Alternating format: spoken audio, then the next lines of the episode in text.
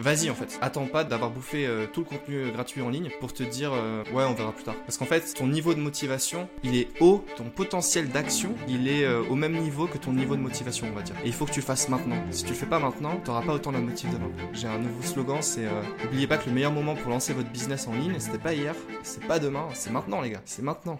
Je m'appelle Gérald Fort. Chaque semaine dans ce podcast, j'interviewe des personnalités au parcours d'exception. À travers ces entretiens, je suis à la recherche des 20% d'actions qui ont mené à 80% de leurs résultats. Ici, pas le temps pour le storytelling, nous allons chercher les leviers directement actionnables pour scaler nos vies et scaler nos business. Donc ouais, comme tu me disais à l'instant, le petit stress du, compteur là qui, démarre, alors que certainement en plus ça sera monté, tu vois. Mais euh, c'est vrai qu'il y a le petit compte à rebours en mode là, ça y est, il va falloir qu'on sorte notre première phrase, qu'on sorte la première phrase et, euh, qu'est-ce qu'on va se raconter pour se dire, pour se dire bonjour? Bah déjà bonjour Xavier Lou, merci d'être là, ça me fait super plaisir. Et, euh, et du coup, bah, est-ce que tu peux te, présenter, s'il te plaît? Yes, bonjour Gérald. Bah écoute, merci pour l'invitation, ça fait très plaisir. Je m'appelle Xavier Lou, je viens de Lille et je travaille dans le e-commerce depuis 6 ans. Et j'ai lancé la chaîne e-commerce Success il y a deux ans et demi maintenant. Et euh, on s'est spécialisé dans l'approche euh, référencement naturel. Et euh, on vend. Alors j'ai plusieurs associés. On vend des accompagnements, de la prestation et on fait surtout beaucoup de e-commerce nous-mêmes ce qui nous permet d'adapter nos formations et les évolutions en fait du e-commerce en 2022. Tu te présentes plus comme un formateur ou comme un e-commerçant du coup? Comment tu t'identifies? Les deux vraiment. Il euh, n'y a pas plus l'un que l'autre. On passe quasiment autant de temps à faire du e-commerce qu'à développer nos formations et surtout on fait beaucoup d'accompagnement. Et c'est vachement intéressant parce que toutes les personnes qui nous rejoignent, il y a vraiment beaucoup de niveaux différents et on apprend au quotidien et ça c'est vraiment l'approche que je recherche. Euh, plus que juste vendre de la formation pour vendre de la formation, c'est vraiment l'accompagnement nous qui, euh, qui est déterminant dans ce qu'on va pouvoir apprendre et ce qu'on va pouvoir partager également en retour. Hyper intéressant. On va aborder le e-commerce longuement pendant cet épisode, on en a, on en a pas mal parlé. Euh, mais avant ça, euh, tu as eu un parcours euh, atypique, tu n'es pas arrivé de suite au e-commerce, tu as, as, un petit peu avant, au sens propre du terme en plus. est-ce, que, est-ce, que, est-ce que tu peux nous expliquer les grandes étapes de, ton, de ton passage à l'action avant l'entrepreneuriat? Par où t'es, bah, voilà, par où passé Alors, je suis passé par beaucoup d'endroits. Euh, j'ai un parcours un peu atypique effectivement parce que euh, j'avais beaucoup de difficultés à l'école. Non pas que je voulais pas travailler, mais juste, euh, je pense que j'étais pas vraiment fait pour le système Académie nationale classique. Du coup, bah, j'ai arrêté l'école à 16 ans. Le jour de mes 16 ans, j'ai annoncé à mon père que que, que j'arrêtais. Mais euh, bon, il m'a pas parlé pendant trois mois, mais c'était pas dans le but d'être un cancre et d'aller fumer des pétards et de rien faire. J'avais vraiment euh, cette envie de partir voyager très tôt. Euh, j'ai été inspiré par mon grand-père qui avait beaucoup voyagé, il était commercial itinérant toute sa vie. Et j'ai lu un bouquin de Alexandre Poussin et Sylvain Tesson. Sylvain Tesson qui est maintenant une rockstar de, de, des écrivains français qui n'était pas très connu à l'époque. Il avait fait un, une présentation dans mon pensionnat quand j'étais petit, ça m'avait vachement inspiré. Il revenait d'un tour du monde à vélo. Et euh, j'ai lu ce bouquin et je me suis dit putain c'est cool quand même comme approche. Euh, en plus j'avais pas pas un copec euh, dans les poches. Je vais prendre mon vélo et puis bah, je vais aller faire un petit tour. Et le premier voyage que j'ai fait, je suis parti de Lille et je suis allé jusqu'au Danemark. donc ça m'a pris 10 jours à peu près. Et j'ai trouvé ça vraiment cool comme approche parce que tu es assez facilement euh, mobile. Tu peux faire 100, 150 bandes par jour en fonction du vent et de la motive. Euh, tu rencontres un max de personnes et surtout, tu peux aller où tu veux. Là où quand tu prends un train, un avion ou une voiture, bah, tu es vite cantonné à des chemins balisés et tu peux pas aller à la rencontre des gens. Moi, c'était vraiment cet objectif-là de rencontrer vraiment euh, les gens. Et j'ai très vite dit à mes parents que j'arrêtais pas les études juste parce que je voulais pas faire d'études. J'avais quand même la pression sociale de mes quatre frères et sœurs qui étaient déjà en école, en master, etc. Donc je me suis dit, je vais quand même étudier. Par contre, je vais essayer de hacker le système un petit peu et je vais tout faire à distance. Donc tu étais vraiment dans cette démarche de découvrir des choses en parallèle de, ben, de la scolarité, trouver une alternative. Tu étais déjà dans le hack. Tu n'étais pas, vraiment pas du tout dans le digital nomadisme à ce moment-là. Tu connaissais pas, enfin, c'était pas la démarche, quoi. Non, non, j'avais 16 ans, j'avais aucune idée euh, de tout ça, non. Alors, j'ai la chance d'avoir eu, euh, enfin, j'ai quatre frères et sœurs qui sont tous ingénieurs informatiques, ils sont tous devs. Donc, j'avais quand même des petites notions. Euh, j'ai codé mon premier site en HTML quand j'avais 10 ans. Mon frère m'a expliqué comment faire et tout. Donc euh, j'avais déjà un peu euh, les, pieds dans, dans tout ça. Néanmoins, mon approche à l'époque, c'était vraiment purement découverte, voyage. Et puis progressivement, au fil de mes voyages, je me suis passionné pour la géopolitique. Quand je suis arrivé dans les pays du Balkan et que j'ai vu bah, qu'il y avait des sociétés différentes de la mienne, en fait, de laquelle je provenais, avec tout le confort et l'aisance qu'on peut avoir dans, dans, les pays d'Occident, je me suis dit, waouh, c'est passionnant. Et puis je discutais avec des gens qui avaient connu des guerres et des, des grands chambardements dans leur pays. Et je trouvais ça vachement intéressant. Du coup, j'ai passé mon bac en candidat libre. Euh, donc j'ai fait les épreuves anticipées quand j'avais 17 ans et puis euh, les épreuves du bac à 18 ans. J'ai eu les rattrapages, mais euh, je l'ai eu. Et au final, j'ai juste acheté tous les bouquins. Je me suis enfermé dans ma chambre pendant 10 jours pour, pour tout lire. Je suis allé aux épreuves un peu en mode YOLO. Et puis mon père m'a reparlé. il était fier. Il m'a dit Bon, t'es vraiment un con, mais au moins t'as réussi à, t'as réussi à faire ça, donc euh, c'est cool. Et, la méthode en mode euh, candidat libre, j'achète les bouquins et je me bute et, et, je les ponce et voilà, et je fais le minimum pour avoir le bac, du moins euh, repêche et puis bac, etc. Tu approches hyper d'un 80 pour le coup. Tu l'avais modélisé ou ça vient comme ça? Enfin, comment tu comment tu t'inspires pour faire ça? Ouais, j'ai étudié le système en fait. J'ai essayé de réfléchir à combien est-ce qu'il fallait que j'ai sur telle matière sur lesquelles j'étais plutôt bon euh, français, philo et histoire. Et euh, toutes les autres matières, en fait, je me suis dit, euh, tant pis, je fais l'impasse dessus. Ou alors je fais vraiment le strict minimum pour pas avoir zéro et disqualifié. En plus, je me suis mis une pression supplémentaire. je suis d'origine flamande et je me suis dit, je vais passer le néerlandais en LV2, ça va être trop bien. du coup, pendant trois mois, j'ai pris le bouquin à apprendre le néerlandais et bon, je me suis ramassé, j'ai eu 6. Hein. Mais je voulais pas faire comme tout le monde en fait. Déjà de base, je voulais pas faire comme tout le monde, je voulais pas faire espagnol ou allemand. Du coup, oui, c'était vraiment l'approche 20-80 où je me suis dit, ok, je vais vraiment tout mettre sur le français, l'histoire et la philo c'est les plus gros coefficients, et puis euh, le reste, euh, tant pis. Et c'est passé. Et, ton papa, quand il décide, euh, enfin, quand du coup, il, il accueille pas super bien ton idée, c'est pourquoi tu penses? Parce que tu sors des clous? Parce que tu as as déjà, eu des, as déjà eu des phases comme ça où, où tu as pris une décision qui t'a pas porté bonheur ou tu penses qu'il est dans quel état d'esprit quand Non, je pense pas. je pense qu'il avait confiance en moi et dans ma faculté de jugement mais j'étais ingérable et j'avais 16 ans. Et euh, tu fais pas confiance à un adolescent qui, à 16 ans, te dit euh, j'arrête l'école, je prends mon vélo, je me casse à l'autre bout du monde. Forcément, tu as, des doutes. Euh, ce gamin, il a encore tout à prouver. Et le fait d'avoir été jusqu'au bout de mon projet, de passer mes.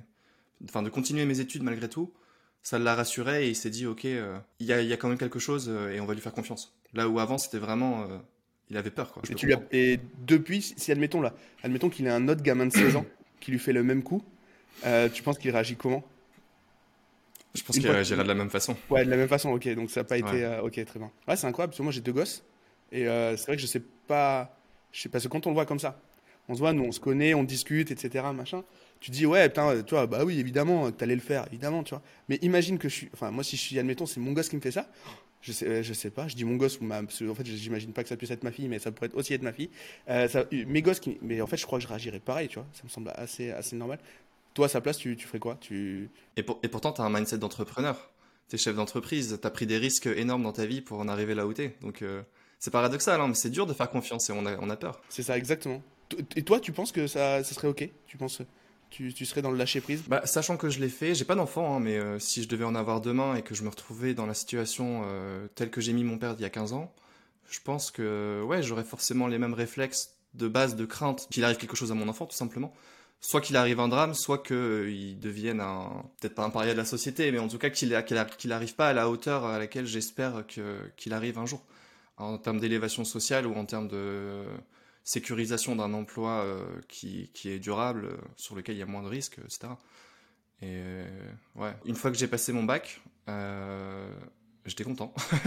Mais j'avais toujours faim en fait, j'avais toujours faim, j'avais toujours envie de repartir voyager et je suis quand même allé à la fac pendant six mois.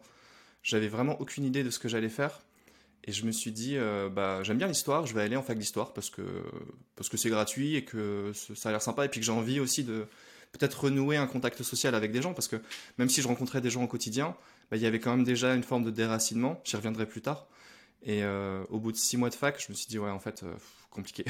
j'ai vraiment envie de repartir voyager. J'ai juste euh, deux jours et demi de cours par semaine, c'est ridicule. Tout le reste du temps, c'est pas un truc qui, qui m'enjaille de fou d'aller me mettre des murges dans les bars tous, les, tous les jeudis et vendredis, tu vois. À ce, ce moment-là, tu sais déjà ce que tu veux faire dans la vie? T'as une idée? T'as déjà une vocation, une, une idée de vocation? Je sais que j'ai envie de faire Sciences Po, euh, mais je suis encore en, première année de licence. J'ai passé une équivalence, une sorte de passerelle pour arriver en deuxième année, et au final, euh, j'y suis jamais allé. Euh, parce qu'au bout de six mois, j'ai arrêté. Je me suis renseigné à, la fac dans laquelle j'étais, c'était à Lille 3. Et j'ai découvert, dans, dans, les méandres d'un couloir de l'île 3, parce que c'est énormissime et tu as des couloirs dans tous les sens, j'ai trouvé une porte où c'était écrit euh, service d'éducation à distance. Je me suis dit, tiens, c'est cool ça. Du coup, j'ai toqué et euh, je leur ai dit, bah coucou, euh, la FALAC c'est cool, j'aimerais bien continuer, mais on peut faire ça à distance pour de vrai. Du coup, j'ai monté un dossier et puis bah, je suis reparti à vélo. Je suis reparti et là, je suis allé beaucoup plus loin. j'ai fait au total une trentaine de pays à vélo. Je suis allé jusqu'en Iran. J'ai fait quasiment tous les pays d'Europe continentale. Euh, j'ai traversé la Turquie, la Géorgie, l'Arménie, j'ai traversé tout l'Iran et je suis rentré. En fait, j'ai traversé le golfe Persique euh, pour arriver à Dubaï avec mon petit vélo. J'avais une barbe de taliban parce que je m'étais pas rasé pendant six mois et j'ai pris l'avion pour rentrer à Lille pour passer mes partiels parce que parce que c'était la date fatidique quoi. Et, sur ce parcours parce que euh, l'Iran, enfin moi l'image que j'en ai, je suis jamais allé, mais l'image que j'en ai, c'est une image, c'est l'image qu'on voit dans les films, donc c'est une image, euh, forcément d'histoires d'agents secrets, de bombes nucléaires et de je sais pas quoi, euh, d'armes nucléaires et de machin, euh, donc ça me fait flipper. Quand tu me parles des Balkans, pareil, j'ai entendu parler que quand on quand j'ai entendu parler de la guerre, est-ce que il t'est arrivé d'avoir très peur ou au final ça s'est passé ça s'est passé euh, beaucoup plus simplement que ce que moi maintenant là je peux m'imaginer. Alors il m'est arrivé d'avoir peur, mais pas forcément en Iran. Euh, j'ai eu des mésaventures en Turquie, en Russie, en Irak, mais en Iran, euh, étonnamment par rapport à justement l'idée qu'on a de ce type de pays qu'on voit qui sont dépeints dans les médias de façon plutôt négative. non, pour moi c'était le pays le plus safe dans lequel je me suis rendu. et tu vois, j'ai fait l'Amérique du Sud en, en, moto, en stop, en bus. Euh, j'ai jamais autant flippé de toute ma vie que, dans des coins sombres de Colombie ou d'Argentine. Alors que j'étais en Irak pendant la guerre, mais c'est pas vraiment les mêmes cultures. Il y a un code de l'honneur là-bas qui, surplombe tout le reste de la société. Et du coup, tu te sens beaucoup plus en sécurité que, dans des pays où c'est vraiment. Enfin, t'as as des brigands qui, sont sans foi ni loi, quoi, clairement. Ils défendent pas une cause, hein. ils sont juste là pour le, profit court terme, euh, dévaliser quelqu'un et voilà, quoi, ok. Euh, et. et il y a bien un moment où tu t'es dit, mais dans quoi je me suis embarqué, non? T'as as dû ressentir ça un moment Quand tu traverses des pays en guerre, je sais pas, ça doit quand même te, traverser l'esprit, j'imagine. Ouais, ça m'est arrivé quand même, ça m'est arrivé. Alors, je me suis souvent dit euh, dans quoi je me suis embarqué à, balancer mon vélo par terre parce que j'avais un vent de face depuis plusieurs jours et que ça rend dingue. C'est juste, euh, tu mets un effort considérable et puis t'avances à 10 km/h. Euh, après, ouais, ça m'est arrivé de me dire qu'est-ce que je fous là, quoi? Il n'y avait pas encore euh, les stories sur Insta, etc., mais il y avait déjà Facebook. Et je voyais les. Je m'étais quand même fait des potes, hein, euh, que j'ai toujours aujourd'hui euh, lorsque j'étais en fac. Et je me disais, mais pourquoi est-ce que je me, crève à faire tout ça alors qu'en fait je pourrais être tranquillement au chaud dans un petit appart étudiant avec une copine et, et, et, me mettre des races tout le week-end comme comme c'est ce qu'on fait normalement à cet âge-là. Et mais bon, franchement, le jeu en valait la chandelle. Parce que je reviens sur cette histoire de j'ai hacké en fait le système je considère que j'ai passé 7 ans à voyager non-stop et pourtant j'ai un master aujourd'hui. Et je donne des cours de e-commerce à des étudiants en master à Paris. Je leur raconte à la fois mon expérience dans le digital, mais aussi mon expérience de vie. Et pourtant, j'ai 30 ans. Et je me dis, ben, tout ça, toute cette expérience-là, je l'ai acquérie. Et, et aujourd'hui, j'ai plus tant envie de voyager. Souvent, quand tu poses la question à des gens, t'as envie de faire quoi avec ton pognon ou avec ton temps libre? Ah ben, j'ai envie de partir voyager. Moi, ça m'intéresse pas. Au bout de 10 ans passés à l'étranger, je suis rentré en France et j'ai acheté une maison à littéralement 800 mètres de là où je suis né. Parce que j'avais besoin de me réenraciner, j'avais besoin de retrouver les liens sociaux, euh, euh les, plats traditionnels du Nord, euh, ma famille, mes amis, même les noms de rue, ça m'avait manqué. Parce que justement, j'avais passé trop de temps, en fait, j'avais un peu tiré trop sur la corde. Et voilà, et là je suis bien, ça fait 3 ans, alors j'ai eu de la chance dans mon malheur. le Covid est arrivé, j'avais plus du tout envie de voyager, j'avais vraiment saturé. Donc bah, j'ai pu faire tous mes travaux de rénovation pendant un an, là je suis dans ma maison je, vais avec ma copine, on a deux chiens, c'est le feu. Et j'ai pas du tout envie de partir voyager. ouais, ça, t'as envie de kiffer, euh, pour le coup, aller vraiment boire des, euh, des moritos sur la plage, quoi. Mais euh, voilà, c'est vraiment ça l'idée. Moi, je, te comprends à 100% parce que moi, j'ai pas mal bougé. Avant de lancer ma boîte, j'étais consultant. Enfin, en sortie d'école, école d'ingé, consultant, etc. Je bougeais, bah, je prenais trois avions par mois, machin, etc. Aujourd'hui, quand ma nana elle me dit qu'elle veut partir en vacances, j'ai qu'une envie, c'est qu'elle me dise euh, on, part, on part à Biarritz, quoi. On part à deux heures de route. Parce que ça, voilà, après, je suis content quand même de bouger euh, une fois que j'y suis, mais c'est la hantise de. La hantise la hantise de. Je suis bien chez moi, en fait. Je suis bien chez moi, dans mon village d'ermite où il y a deux. On est censé être 200 habiter dans le village, j'ai jamais croisé personne à part le facteur. Donc euh, je me dis, soit ils se cachent, soit je leur fais peur, soit je sais pas, il y a un truc. Mais, mais voilà, donc moi je suis très bien dans, mon village d'ermite et, je comprends à 100% ce ce, que tu, ce que tu dis là. Est-ce que tu avais imaginer l'ampleur en fait de l'ampleur de ton projet ou c'était vraiment euh, jour par jour, euh, euh, opportunité par opportunité? Par exemple, tu croises un mec, il te dit t'es pas allé là-bas, c'est extraordinaire, go.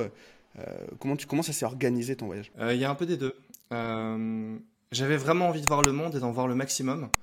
Et je m'en rendais pas compte à l'époque. Franchement, c'était vraiment au jour le jour où je planifiais. En fait, j'étais obligé de planifier à six mois parce qu'il fallait toujours que je rentre passer mes partiels. Donc ça, euh, ça c'était vraiment une obligation et je n'ai pas raté un seul partiel. Il fallait vraiment que je le fasse. Et, euh, et je me dis, en fait, euh, c'était très simple. Hein. Je prenais Google Maps, je mettais de telle distance à telle distance, il y a combien de kilomètres. J'adaptais en fonction des pays que j'avais envie de visiter, de par les rencontres que j'avais faites, des personnes qui m'avaient conseillé. Bah, par exemple, l'Irak, jamais j'aurais pensé y aller si j'avais pas rencontré une Italienne et un Grec sur la route qui m'ont dit qu'ils y avaient été, que c'était safe, euh, qui m'ont donné des contacts, qui m'ont rassuré en fait sur ce pays qui était en guerre. Je suis allé en 2014 pendant six mois. Bon là c'était pas à vélo, j'y suis allé pour euh, faire de l'humanitaire, mais j'ai habité en Irak pendant six mois au moment de l'État islamique. Euh, il y avait des mortiers qui pétaient à quelques kilomètres de là où j'étais. Et pourtant, je me sentais vraiment en sécurité. et je pense que les rencontres te permettent de développer une maturité que tu n'aurais pas à rester sur un banc dans une fac alors oui, tu vas acquérir de la connaissance, mais tu vas pas acquérir l'expérience. Et, je pense aussi que, alors le choix de mes études, j'ai fait de la, géopolitique euh, en master. Euh, je suis spécialisé sur le Moyen-Orient du coup, euh, parce que c'est vraiment une région qui me fascine. Et, quand je rentrais après six mois de vadrouille en Irak, par exemple, et que j'avais un partiel et que je devais écrire 10 pages, ben, toute l'expérience que je venais d'acquérir, j'avais à la limite même pas besoin de, ou juste les grandes lignes de ce qu'on avait pu m'enseigner dans les manuels. Et, je me suis tapé des super notes euh, et j'ai validé mon master avec mention alors que je suis pas allé une seule fois à l'école. C'est intéressant parce que tu aurais très bien pu aussi euh, raconter quelque chose de vrai que ton prof n'a jamais vécu parce que j'imagine que il y a moins de y, moins de 10% des profs euh, qui ont vécu l'expérience que tu as eue. Certainement tu aurais pu raconter des choses je, fantasme un peu, je fabule hein, mais que tes profs ils ne connaissaient pas et du coup qui pouvaient croire enfin qui pouvaient sembler invraisemblable pour eux. Donc à la limite tu es bien es, bien tombé, tu pas trop romancé le truc. c'est un peu ça parce que Aujourd'hui, quel est l'état euh, un prof en géopolitique, ça ressemble à quoi et quelle est son expérience réellement? Alors en géopolitique, généralement, ils ont quand même un peu de bouteille, ils ont quand même un peu de terrain. Euh, mais euh, je m'entendais très bien avec mes profs et j'ai gardé contact avec certains. Et j'ai toujours bien aimé créer du contenu. Quand je faisais mes voyages à vélo, j'avais un, blog qui est toujours disponible d'ailleurs, s'appelle xavierbybike.wordpress.com.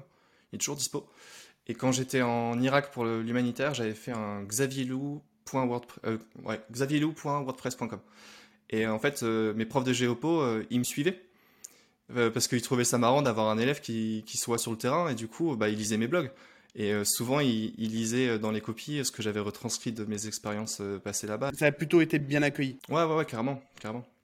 Quand, quand, quand j'avais des oraux après les partiels, bah, on, on, faisait le partiel en 5 minutes et puis après, c'était une discussion informelle comme on est en train d'avoir où on parlait de, de, de, l'actualité géopolitique, parce que c'était notre thématique. Quoi. Du coup, quel est maintenant ton regard, vu que tu as, as hacké le système dans ton, par rapport à ton projet, quel est ton regard aujourd'hui, euh, justement, euh, bah, de la, des études au sens large et du système, euh, de, du système français? Je ne sais pas si tu connais d'autres systèmes, mais du moins, voilà, parlons de ce qu'on connaît. Quel est, ton, quel est ton point de vue par rapport à tout ça? Bah Alors, j'ai la chance, du coup, d'avoir été prof en Allemagne. J'ai habité en Allemagne pendant deux ans. Euh, j'ai été prof, euh, bon alors pour des enfants euh, en Irak, mais il n'y avait, pas de système, donc il a fallu le créer. Et là, je suis prof en France, et je vois la différence des trois, des trois systèmes. Et je pense que ça serait intéressant de laisser plus de liberté en fait aux, enfants. Pas forcément à tous, parce qu'il y a des personnes qui ont besoin de suivre des lignes directrices. tu sais, tu as toujours les premiers de la classe qui ont toujours les meilleures notes. Pourquoi? Parce qu'on leur donne une liste de consignes et ils les suivent scrupuleusement et ils ont du mérite. Et je pense qu'ils devraient continuer à laisser ce système-là. Mais pour les personnes qui sont un peu hors normes, comme, mon parcours ou comme, euh, beaucoup d'autres, euh, je pense qu'il faudrait euh, leur donner une dose de liberté et créer un projet qui soit personnalisé avec eux. Je pense qu'en Scandinavie, on a beaucoup de choses desquelles on pourrait s'inspirer. Ils font beaucoup ça, en fait, ils laissent une liberté absolument énorme. Ça ne veut pas dire que les gens, ils, ils vont rien foutre et ils vont rien apprendre, au contraire, mais il y a d'autres façons plus ludiques d'acquérir des connaissances, et notamment en allant sur le terrain. Alors je ne sais pas quel coût ça pourrait avoir, mais créer euh, plus de stages à l'étranger ou euh, créer des, projets euh, dans la société beaucoup plus jeunes. le stage en troisième, par exemple, c'est génial. Moi, j'ai jamais autant kiffé l'école que quand je suis allé faire mon stage en troisième. Et, Et pourtant, c'est malheureusement, je crois que c'est deux semaines, et c'est seulement en troisième, et après c'est terminé. Tu as, zéro stage avant, euh, avant tes études supérieures. Je suis assez d'accord avec ton approche. Euh, par contre, on va pas se mentir, il y a quand même des, y a quand même des jeunes, et on en a peut-être fait partie, je pense pas, mais c'est possible, euh, qui sont bah, qui n'ont pas cette maturité-là. Tu peux les amener, par exemple, sur un stage, sur un stage à l'étranger, etc. Et j'ai envie de dire, ce sera presque gâché. Moi, je, verrais bien une approche, je, rajouterais bien un truc à ce que tu viens de dire, c'est l'approche un petit peu comme les bourses universitaires. Tu veux faire les bourses universitaires aux États-Unis, pardon. Euh, tu veux faire un truc, ok, mais c'est au mérite. Alors, évidemment, il y a plein de dérives, donc il faudrait voir comment on attribue les, les bourses, etc. Mais je pense que ça serait, ça serait au mérite parce que tu as des. Moi, par exemple, il fallait pas me laisser à l'école non plus. Il fallait que je continue, mais comme toi. Toi, tu étais passionné de géopolitique, tu es parti en Irak. Moi, j'étais passionné d'entrepreneuriat dès le plus jeune âge. Bah, j'ai monté ma boîte très tôt. Et j'ai continué ma, scolarité à côté, etc. Donc, j'ai envie de dire, euh, même si. voilà, euh, l'expérience est beaucoup plus. Euh, c'est beaucoup plus soft dans, mon cas, mais dans tous les cas, on est passé, tous les deux, on est passé sur le terrain. Et c'est comme un mec qui est passionné, qui est passionné de mécanique, ça sert à rien de lui apprendre, euh, de lui, de lui apprendre l'histoire géo. Pourtant, c'est quand même important, mais il, s'en fout. Il a juste envie de mettre les mains dans un moteur et de kiffer.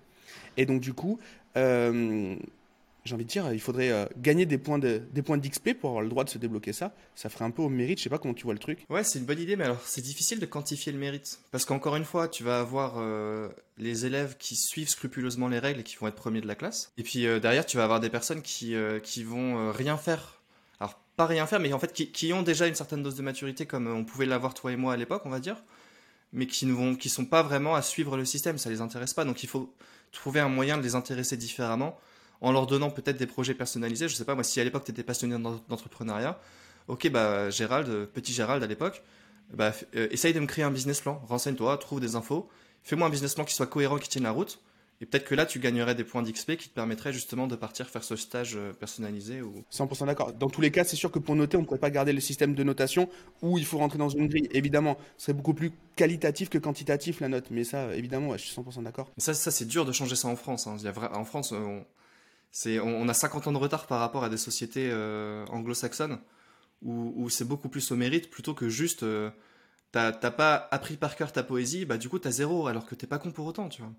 Ça c'est dommage et ça casse énormément de de, destinée, je pense, euh, ou de personnes qui auraient pu avoir l'envie de faire telle ou telle chose et qui se retrouvent bloquées parce qu'elles ont buté à un moment donné sur un sur sur sur ouais sur un truc du système qui qui pourrait être amélioré facilement, je pense. Après, je suis pas. Enfin, si je suis prof, mais c'est plus facile à dire euh, quand tu es prof en Master 2 que qu'à des enfants qui sont euh, adolescents et qui ont des problèmes euh, familiaux, sociaux. Non, clairement. Et, et, en, plus de ça, tu es prof dans une démarche où tu es le professionnel qui amène, qui va dans la classe pour. donc forcément, tu pas un prof professionnel, quoi. Je veux dire, toi, tu es, es d'abord un. Et ouais, voilà, voilà, comme, comme, comme comme je l'ai été, j'ai adoré ça, mais par contre, j'aurais détesté être le prof, le prof, euh, le prof principal de la classe dans laquelle j'ai donné des cours. Alors j'ai adoré donner des cours dans cette classe, parce que, euh, parce que, euh, parce que voilà. Ok, passionnant. Et, est-ce que du coup, quand tu donnes des, parce que tu formes des gens du coup dans la, tu formes des gens, j'ai envie de dire des adultes, des gens dans la vie active qui veulent se recycler ou qui veulent apprendre une compétence qui est l'e-commerce, et tu formes des étudiants.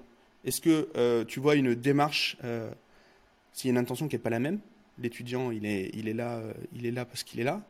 Euh, il a fait un choix ou il a été imposé, je ne sais pas, mais voilà, euh, il y a ces possibilités. La personne qui vient cliquer sur ta pub, qui s'inscrit à ton webi ou qui, ou qui s'inscrit à ta newsletter et qui achète ta formation, elle n'est pas dans la même démarche, pas le même contexte. Est-ce que tu trouves quand même des points, des points communs, des, voilà, est-ce qu'on peut tirer des profils, euh, deux avatars, disons? Alors oui, c'est clairement deux, deux, avatars différents. Euh, tu as bien souligné le fait que les étudiants, ils sont là parce qu'en fait, ils ont besoin d'avoir le niveau master pour faire leur, euh, leur projet derrière. Alors c'est intéressant parce que c'est c'est une école de commerce qui fait beaucoup d'alternance. et du coup, ils ont déjà beaucoup, enfin, pas beaucoup, mais ils ont déjà de la bouteille en fait, parce que ça fait deux ans qu'ils font une alternance. Et euh, ils ont déjà une, une vision euh, du marché du travail et de dans quoi ils vont euh, graviter bientôt. mais oui, c'est clairement deux avatars différents. Mais je trouve quand même des similitudes dans le sens où nous, la fin. Je ne vais pas juste vanter les mérites de notre formation, c'est pas le but aujourd'hui, mais on essaye de faire ça de façon vraiment ludique.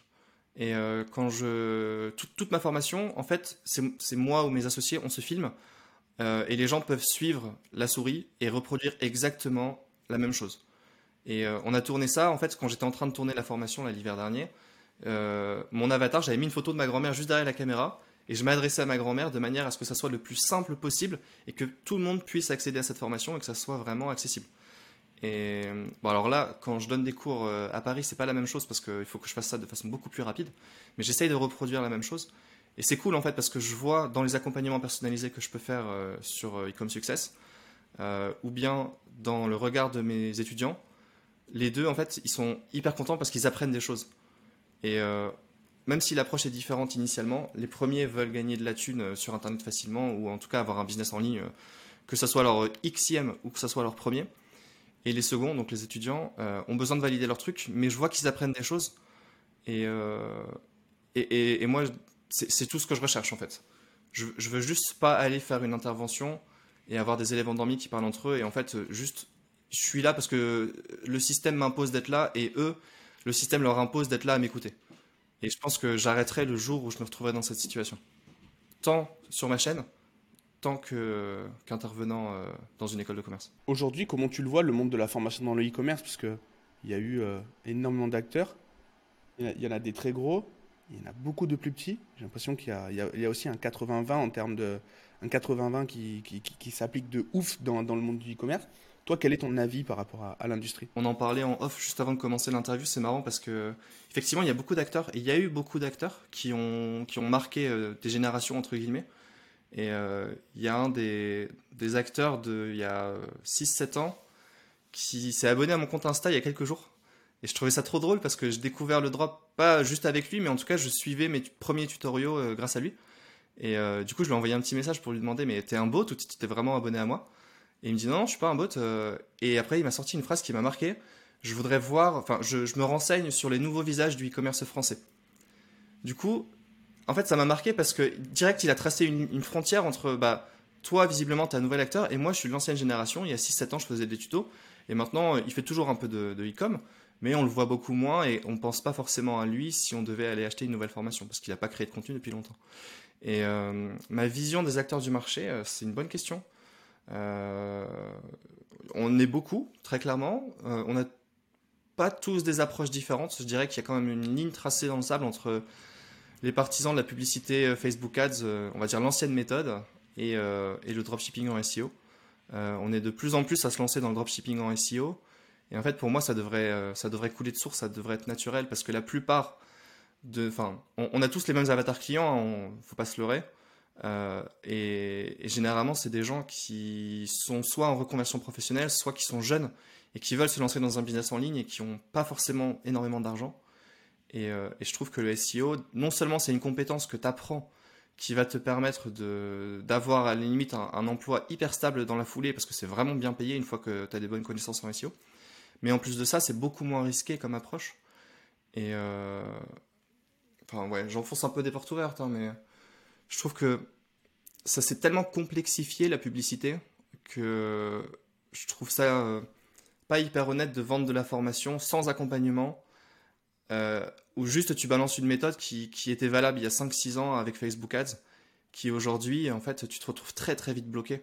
Et, euh, moi à longueur de journée mes, mes prospects hein, très souvent ils ont suivi la formation de on va pas les nommer mais de certains grands acteurs du marché et ils sont hyper déçus. Et ils me disent qu'ils ont l'impression de s'être fait arnaquer parce qu'il n'y avait aucun suivi et que, que, la formation euh, qu'ils ont suivie, elle était plus à jour depuis deux ans parce que, parce que le mec, voilà, il s'en fout en fait. Son business, il tourne, il a une visibilité énorme. Tant mieux pour lui, hein. j'envie et je critique. Enfin, si je critique un peu, mais j'envie personne. Tant mieux pour lui. Mais par contre, je trouve que ça tue un petit peu euh, l'image que, que les formateurs sur le marché français euh, peuvent, peuvent avoir, en fait. Et du coup, ça m'impacte parce que j'en fais partie. Tu vois, nous on accompagne, euh, on accompagne euh, pas mal de monde euh, à travers différents produits dans la boîte, et justement on, accompagne certains de ces grands acteurs et on accompagne d'autres. et moi j'identifie deux, deux types de deux types de, de formateurs, ceux qui sont, j'ai envie de dire, ceux qui démarrent le match, ceux qui vont éveiller, ceux qui vont éveiller, qui vont vendre le projet de liberté, le projet de succès, le projet de, d'émancipation, enfin le projet voilà de euh, le, gros, le, gros, le gros bénéfice final et du coup qui vont faire une grosse partie d'awareness. Le client va une première fois acheter chez ces gros acteurs. en sachant qu'il y en a très peu. Moi, j'en calcule trois, trois gros.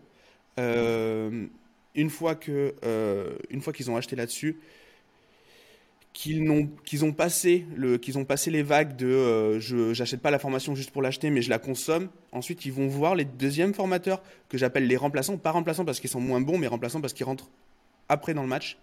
Et c'est eux qui vont accompagner et qui vont, créer, qui vont créer réellement le succès. Mais en fait, le premier, il crée l'opportunité et le deuxième, il transforme. Moi, c'est comme ça que je le ressens. Et euh, pour avoir été dans certains masterminds d'ailleurs de, de, certains partenaires euh, et d'avoir entendu l'avatar de gens, moi j'étais en tant qu'invité, du j'entendais les clients des gens qui m'invitaient expliquer un peu leur parcours. Est-ce que tu viens de dire là? Je l'ai entendu. Pareil, j'ai entendu une dizaine de fois. Bah, j'ai vraiment l'impression que c'est ça. Euh, j'ai découvert que c'était possible grâce à X et, et grâce à Y, euh, j'ai créé, j'ai réussi à en vivre. J'ai suivi des masterminds où justement euh, j'étais invité et euh, les clients du mastermind expliquaient justement ce que j'explique là. C'est je me suis formé avec X, ça m'a éduqué sur l'opportunité et Y m'a permis de d'en faire un vrai métier, de gagner des skills et, et aujourd'hui et aujourd'hui d'en vivre, etc. Donc l'étape elle s'est fait en elle s'est fait en deux coups. Donc donc ouais ouais je je te rejoins à 100% là-dessus. En fait c'est un peu comme un match par équipe, tu vois. T'as le passeur décisif et puis t'as le buteur. Alors dans les deux, dans les deux cas, l'équipe gagne parce que tu gagnes en visibilité euh, et puis euh, les gens généralement consomment des formations. Euh, mais il y a un écrémage en fait. Et il y a un écrémage dans le sens où les grands acteurs vont capter 80-20 du, du, marché. Mais sur ces 80-20, ils vont en rejeter à la mer une partie qui vont être hyper déçus de leur expérience et qui du coup vont avoir une vision altérée du, potentiel d'autres formateurs. C'est dommage en fait, c'est dommage parce que si ces acteurs-là faisaient un peu plus l'effort, alors évidemment si demain j'ai 3000 personnes qui me suivent, je vais pas pouvoir faire euh, des abonnements, euh, enfin pardon, des formations avec un accompagnement personnalisé en one-to-one comme je le fais aujourd'hui, évidemment. Mais je trouve ça dommage qu'avec les moyens dont ils disposent, euh, ils mettent pas en place des structures qui soient quand même euh, à la hauteur de ce qu'ils pourraient proposer en fait. Là, là où nous, on, en est capable, à notre échelle, je vois pas pourquoi eux pourraient pas le faire en fait. Ça là-dessus, c'est clair. Après, il y a, a, y a, deux approches, ça c'est clair et net. Et, du coup, euh, sans parler du monde maintenant de la formation, mais plutôt du monde du e-commerce, comment tu l'as vu évoluer ces dernières années? C'était quoi? C'est devenu quoi? Euh, et, les embûches? Sur ce qui te concerne sur la partie SEO et puis peut-être de manière plus, plus générale le e-commerce le e-commerce dans son ensemble? Ça se professionnalise énormément en fait. Euh, ce qui est sûr et certain, c'est que du jour au lendemain, quand tu te lances dans le e-commerce, tu deviens multicasquette. Tu peux pas te dire, euh, bah, je me lève à 9h, je vais faire euh, deux fiches produits, puis je vais balancer une publicité, et puis on verra demain. Non, tu peux pas. Il faut absolument que tu sois présent sur tous les réseaux sociaux, que ta boutique elle rocks, que tous les jours tu regardes ta page d'accueil et que tu te demandes qu'est-ce que je peux améliorer, parce qu'il y a toujours une possibilité d'amélioration. sur l'approche SEO, c'est de plus en plus compétitif parce que bah, justement il y a eu de nouveaux acteurs qui ont émergé. Euh, J'en fais partie et on a essayé de démocratiser cette approche-là, à l'inverse des, des, stratégies avec exclusivement de la pub Facebook, avec des stores qui ont une durée de vie entre un mois et trois mois. Nous aujourd'hui, on a une douzaine de boutiques chez Ecom Success et on en a une, ça fait euh, presque deux ans là, on va fêter à la fin de l'année ces deux ans. Elle a plus d'un an et demi et elle est toujours en ligne et on a un taux de clients récurrents de 15%. À quel moment, euh, à quel moment un formateur qui fait du e-commerce avec Facebook Ads fait ça? Tu peux pas faire 150 000 euros de chiffre d'affaires sur euh, un an et demi juste avec du SEO et avoir 15% de clients récurrents. Visiblement, si. Euh, et, ça, pour répondre à ta question, dans le fond, euh, c'est parce que on a vraiment professionnalisé notre approche et qu'on laisse rien au hasard. Mais du coup, ça demande beaucoup plus de ressources en temps, pas forcément en argent, mais en tout cas en temps, surtout au début, pour pouvoir lancer ce type de projet. Là où moi, quand j'ai commencé le drop en 2016, c'était YOLO. Hein. La boutique, en deux semaines, elle était pendue. On balançait du Facebook. C'était magique. Hein. Tu, mettais une, tu, tu, mettais un, tu mettais un nickel dans la boîte et puis t'en avais trois qui redescendaient. C'était trop bien. C'est plus possible ça aujourd'hui. C'est de plus en plus compétitif. Et puis, je pense que euh, le e-commerce et le, le, drop, en tout cas, a, cette image ternie de par justement tous les abus qu'il y a pu y avoir. Et, euh, et nous, notre but, euh, je pense que toute personne qui a une vision entrepreneuriale euh, saine, euh, va mettre son client au centre de tout. Et c'est ce qu'on fait.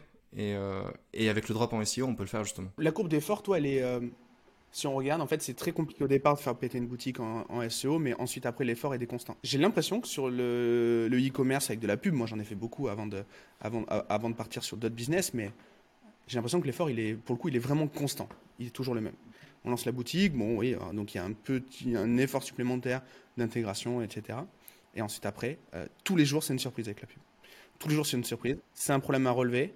Et donc, moi j'adore la pub. Hein. On a vendu des, on a vendu des, dizaines et des dizaines de contrats de gestion de publicité. Donc je ne vais pas cracher, vais pas cracher dans la soupe, mais c'est vrai qu'en e-commerce, c'est de plus en plus compliqué. J'en profite pour faire une parenthèse, mais on le voit en fait.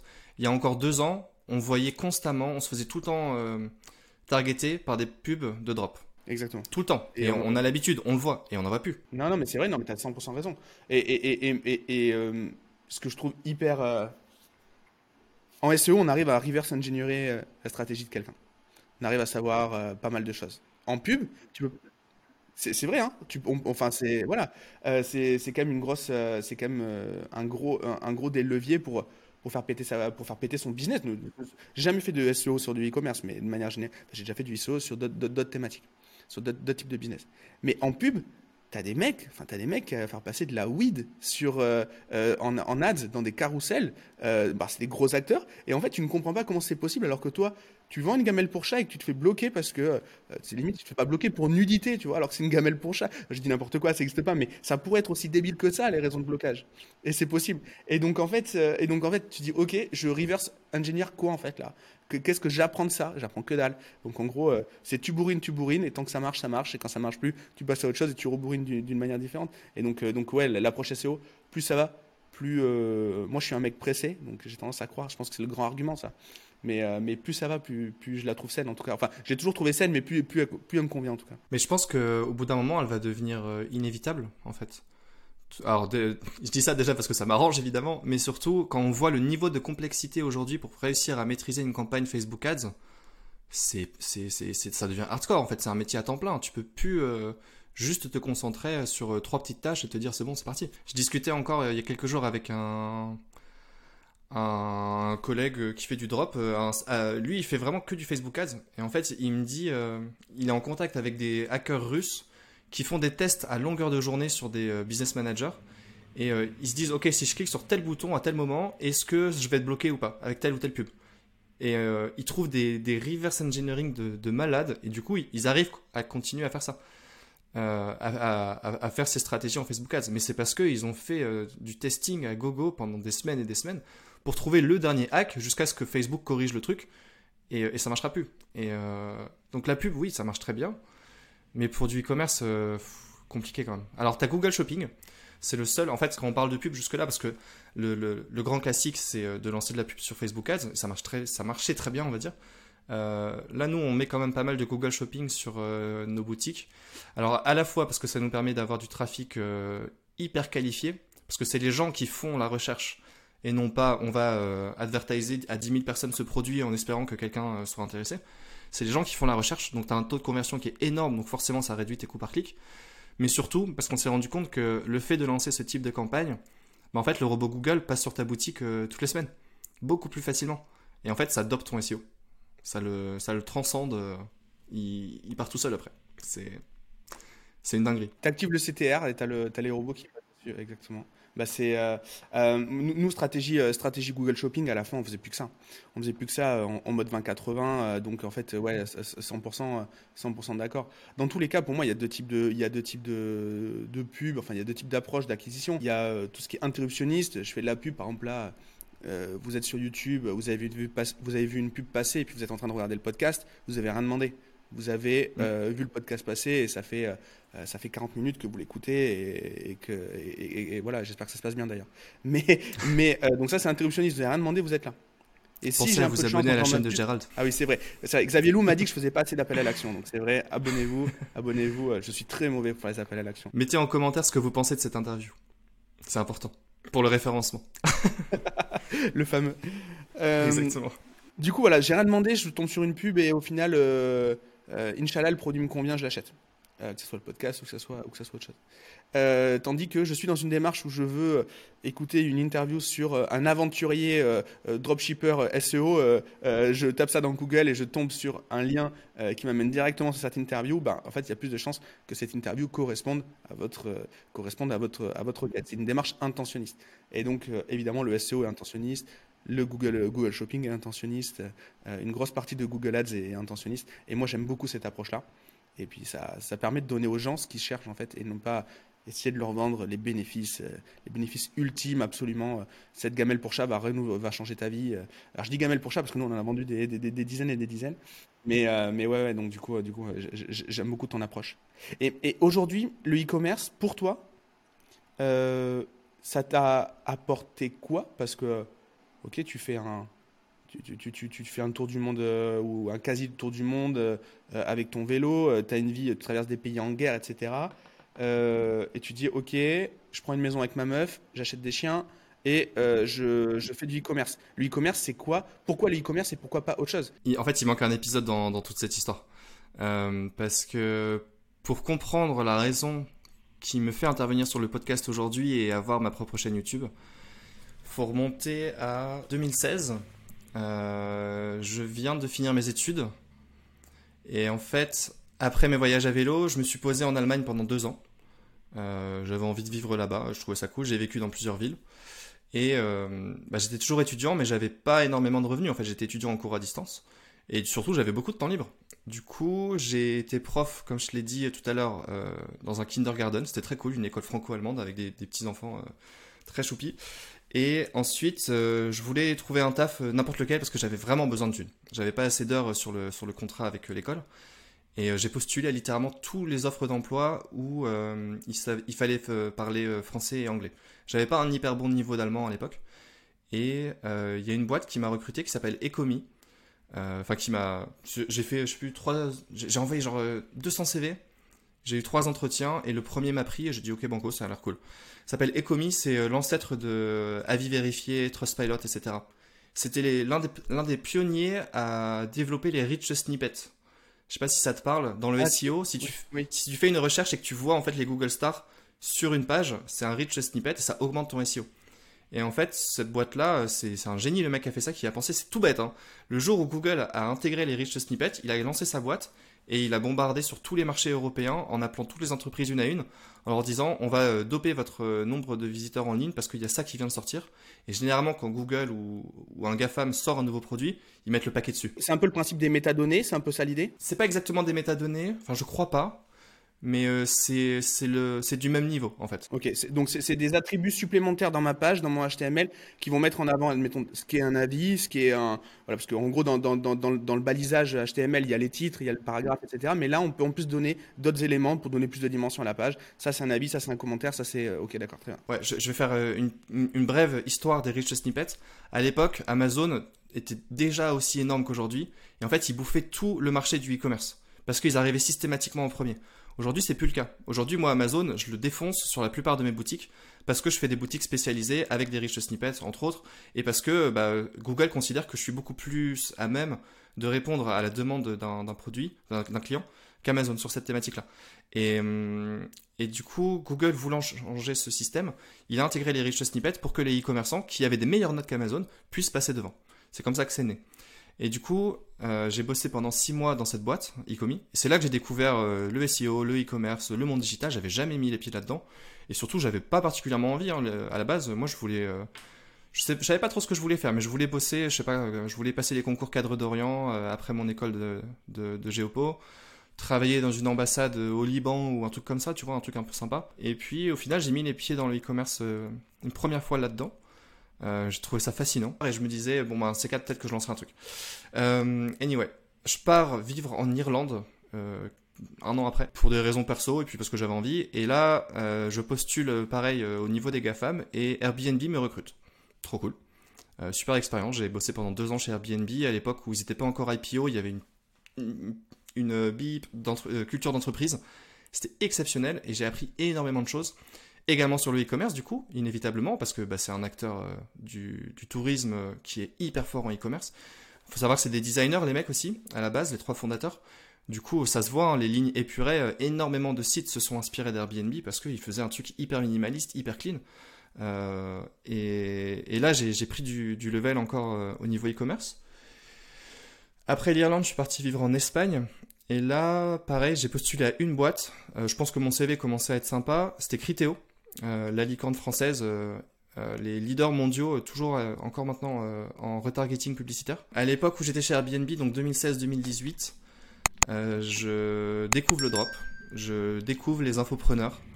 avec mon manager de l'époque, on, on, se dit bah on va lancer une boutique de drop à nous, ce qu'on a fait.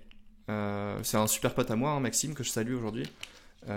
et ça a bien marché mais on n'avait pas le temps en fait. J'avais un side business à côté, euh, je louais des appartes à Dublin, je faisais de la thune comme ça pour. Euh, pour enfin, j'avais un side business, ça me prenait tout mon temps, plus mon CDI chez Airbnb, c'était chaud. Donc j'ai arrêté et en arrivant chez euh, Criteo, je gérais, enfin j'étais commercial, je gérais des comptes de dropshippers qui balançaient des 3M par mois en retargeting. C'était fou, c'était fou. Franchement, j'avais tout pour, pour, pour, monter en XP et pour monter mes propres shops. Et, après Criteo, je suis rentré en France parce que j'en avais vraiment à la casquette, j'avais besoin de me ressourcer, de rentrer euh, euh, chez moi. Euh, j'ai créé une boîte avec mon petit frère et un pote d'enfance qui s'appelle Doctomoto. on a fait une levée de fonds, on a évolué dans le milieu des startups. Et puis au bout d'un an, c'était cool. Franchement, j'étais CMO, j'avais un, super poste, on développait des trucs vraiment de fou. Mais j'avais vraiment envie d'avoir mon truc à moi. Et puis j'ai rencontré un infopreneur qui est devenu un peu mon mentor. Euh, qui est encore un acteur du marché, hein, c'est Nat, Naticom, que je salue également. Qui nous a mis en relation, ou c'est toi qui nous a mis en relation, je sais plus, mais en tout cas, tous les trois, on a été mis. C'est vrai. Euh, je crois que c'est lui, ouais, tout à fait. Mm, tout à fait. Et euh, il habite à 2 km de chez moi, on se voit, on a fait un barbecue le week-end dernier. Et en fait, j'ai été bluffé par, par ce qu'il faisait, par l'énergie qu'il donnait, par tout le temps et, et toute la valeur qu'il apportait aux gens.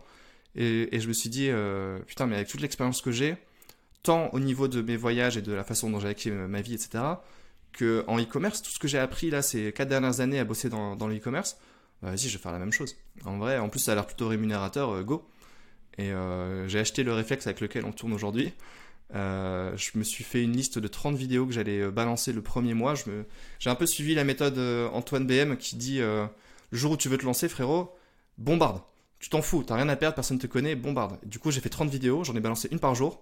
Et à la fin du mois, j'avais les 1000 premiers abonnés. Et puis euh, après, j'ai mis du temps à capter. Ah oui.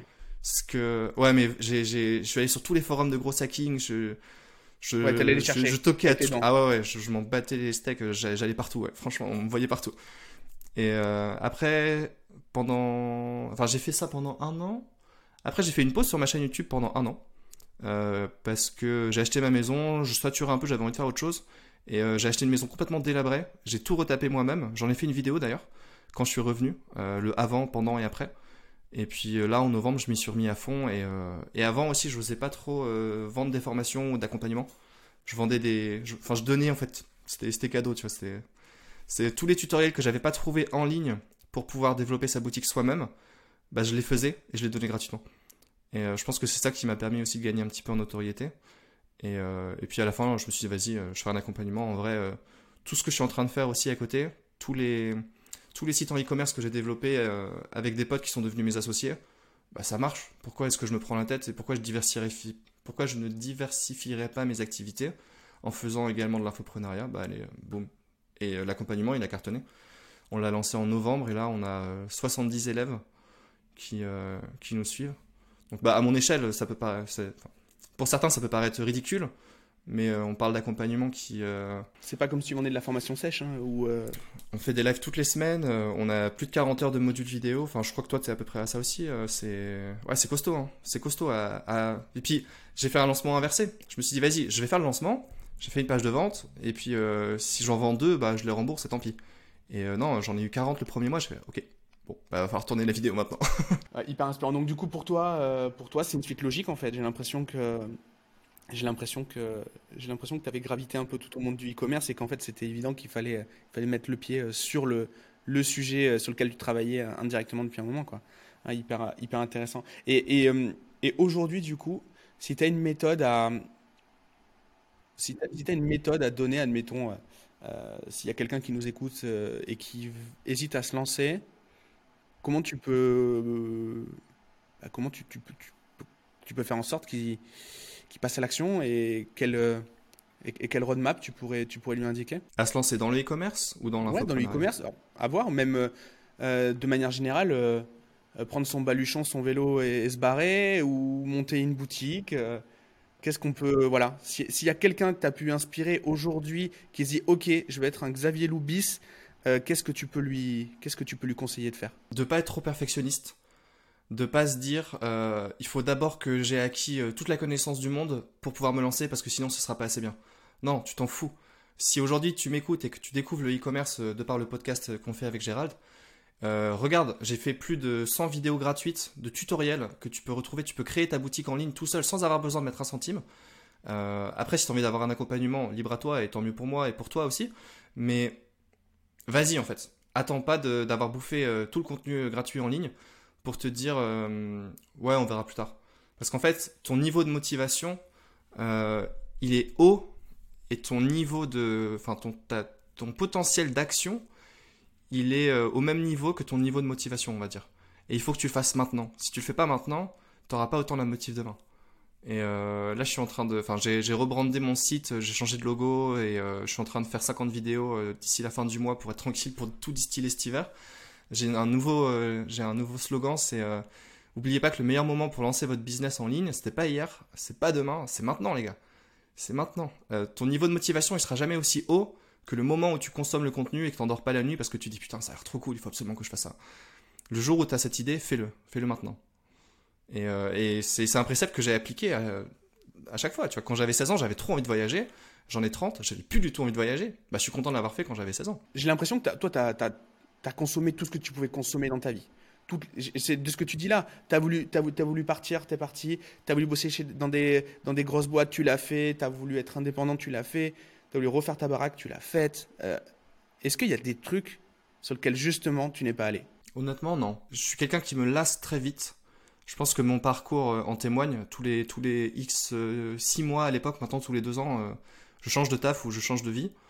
là, il y a un projet potentiel de partir vivre au Canada. On verra. Mais c'est. Non, franchement, j'ai jamais écouté personne en fait. Et je pense que c'est un conseil que je peux donner aussi. écoutez personne. Il n'y a que vous qui vivez votre vie.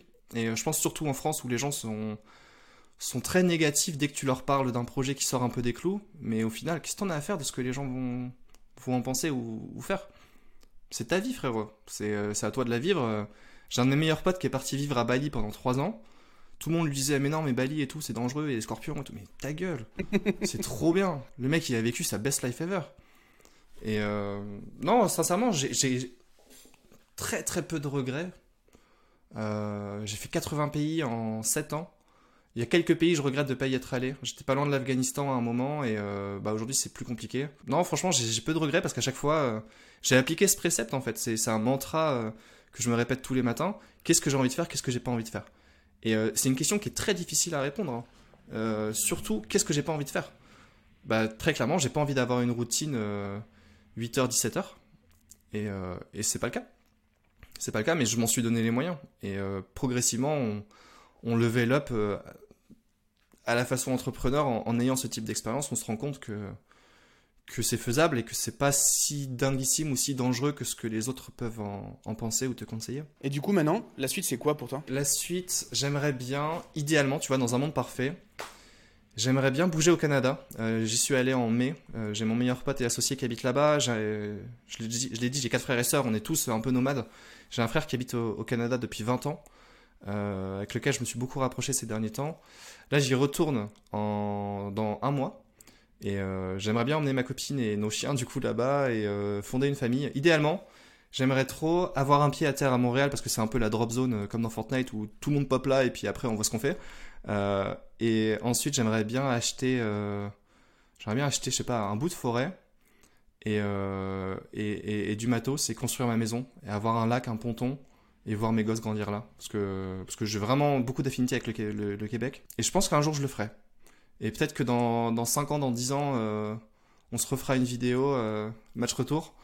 Et, euh, et je, serai, je serai sur mon ponton et il y aura ma maison derrière avec mes gosses qui courent. Euh, par contre, je te préviens, si tu es sur ton ponton, moi je veux être sur le ponton aussi, je vais pas le faire à distance. Hein. Si tu me fais un truc au Canada, je vais pas, vais pas le faire à la webcam à Flojag euh, à côté de Saint-Émilion et au Canada moi aussi. Je, je, veux, pas être le baiser dans l'histoire. On, fera, le podcast, tu seras bien évidemment euh, invité. On sera à ah deux sur le ponton, on mettra un petit canapé et on mettra deux, deux caméras et on fera un truc sympa. Impeccable, super. Bah écoute, vu ce que tu nous as dit, j'ai du mal à croire que ça ne puisse pas, ça ne puisse pas se réaliser. Euh, c'est assez, assez ouf. En tout cas, merci pour ton partage. C'est vrai qu'on se, parlait on se parle depuis un moment, on collabore depuis un moment, mais euh, c'est vrai qu'on n'était pas rentré dans tous ces détails-là. Il, il, y a quelques semaines, quelques semaines on s'est écrit et, et, tu m'as dit, ouais, on est mieux à parler de ça. Et euh, tu as bien fait, parce que franchement, je ne savais pas ça. on s'était parlé de plein de choses, et, mais, mais pas, de ton, pas de ton histoire. Et je suis trop content qu'on l'ait fait. J'ai appris plein de trucs aujourd'hui. Euh, d'ailleurs, la quasi-totalité des trucs que tu as dit, je ne le savais pas. Donc, euh, c'était vraiment très cool. Je suis sûr que tu vas inspirer beaucoup de monde, en tout cas. En tout cas, moi, c'est le cas. Merci beaucoup pour, euh, le temps et, pour, ton partage. On va mettre le lien de ta chaîne, on va mettre le lien de tes pages, on va mettre tout ça en commentaire. Si, on doit conclure par un truc, qu'est-ce que, ça peut être? Qu'est-ce que tu peux nous conseiller d'aller voir chez toi, d'aller s'abonner quelque part? Est-ce que est-ce que tu as un appel à l'action à faire ben, je sais pas quand ce podcast va sortir, mais là, on est le 17 août, et euh, à partir de la rentrée, donc 1er septembre, je vais distiller euh, une vidéo tous les deux jours en moyenne, jusqu'à Noël. Donc ça va être assez intense, c'est du contenu ludique, gratuit, alors il y a forcément des appels à l'action vers les offres qu'on propose, mais euh, rien qu'avec ça, allez vous abonner à la chaîne Ecom Success, et vous en aurez pour votre argent parce que vous avez rien à dépenser et on donne énormément de contenu gratuit. Après, vous pouvez aller sur le site Ecom Success, vous aurez toutes nos offres, nos accompagnements, les produits digitaux qu'on propose. Euh, et puis, si vous avez juste envie de chatter, bah, envoyez-moi un petit message, un petit message, pardon. Et puis, euh, moi, je réponds à quasiment tout le monde. Donc, euh, go.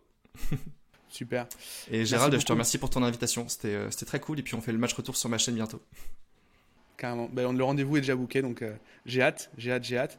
je te souhaite une bonne journée. c'est vrai qu'on a démarré plus tôt que d'habitude aujourd'hui. On a démarré quand on a booké, tu me dis ah, c'est un peu tôt. En fait, non, au final, ça allait. Euh, donc, euh, du coup, c'est un, une bonne journée. Bonne journée à tout le monde. Abonnez-vous euh, à cette chaîne. Abonnez-vous à la chaîne de Xavier Lou. tu vois, j'écoute tes, j'écoute tes, recommandations. Je fais des appels à l'action. Et à bientôt. Je te remercie, Gérald. Passe une bonne journée.